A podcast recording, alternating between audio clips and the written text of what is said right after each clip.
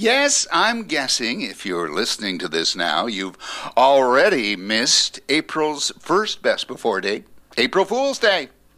But pity the poor fool who breaks the golden rule by law that you must prank someone before noon on April 1st or risk having to quickly hire a lawyer to get you out of the mess of mischief you created at precisely one minute past 12 p.m. Daylight saving time on April 1st. Your Honor. And I believe Easter Sunday, April 20th, is also a designated best before date for the annual family fun filled kids crazy chaos Easter egg hunt with all the chocolate marshmallow eggs, chocolate bunnies, hidden under every rock, nook, and cranny in the backyard, with that, that priceless look of innocence on each child's face upon discovery that somehow screams, Next!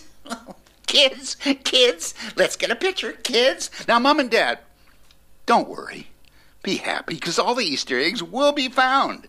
If not sniffed out by your pets before the hunt officially begins, then surely later that evening when the raccoons and squirrels descend for their night shift. Now, a word of warning some dogs absolutely, positively love chocolate.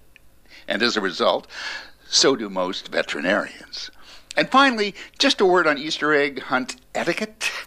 Yeah, on your mark, get set, go. You know how that goes? Well, parents, it's okay to use Olympic styled uh, starting blocks for your kids, but really, please, please, no starting pistols. Come on. Release the hounds!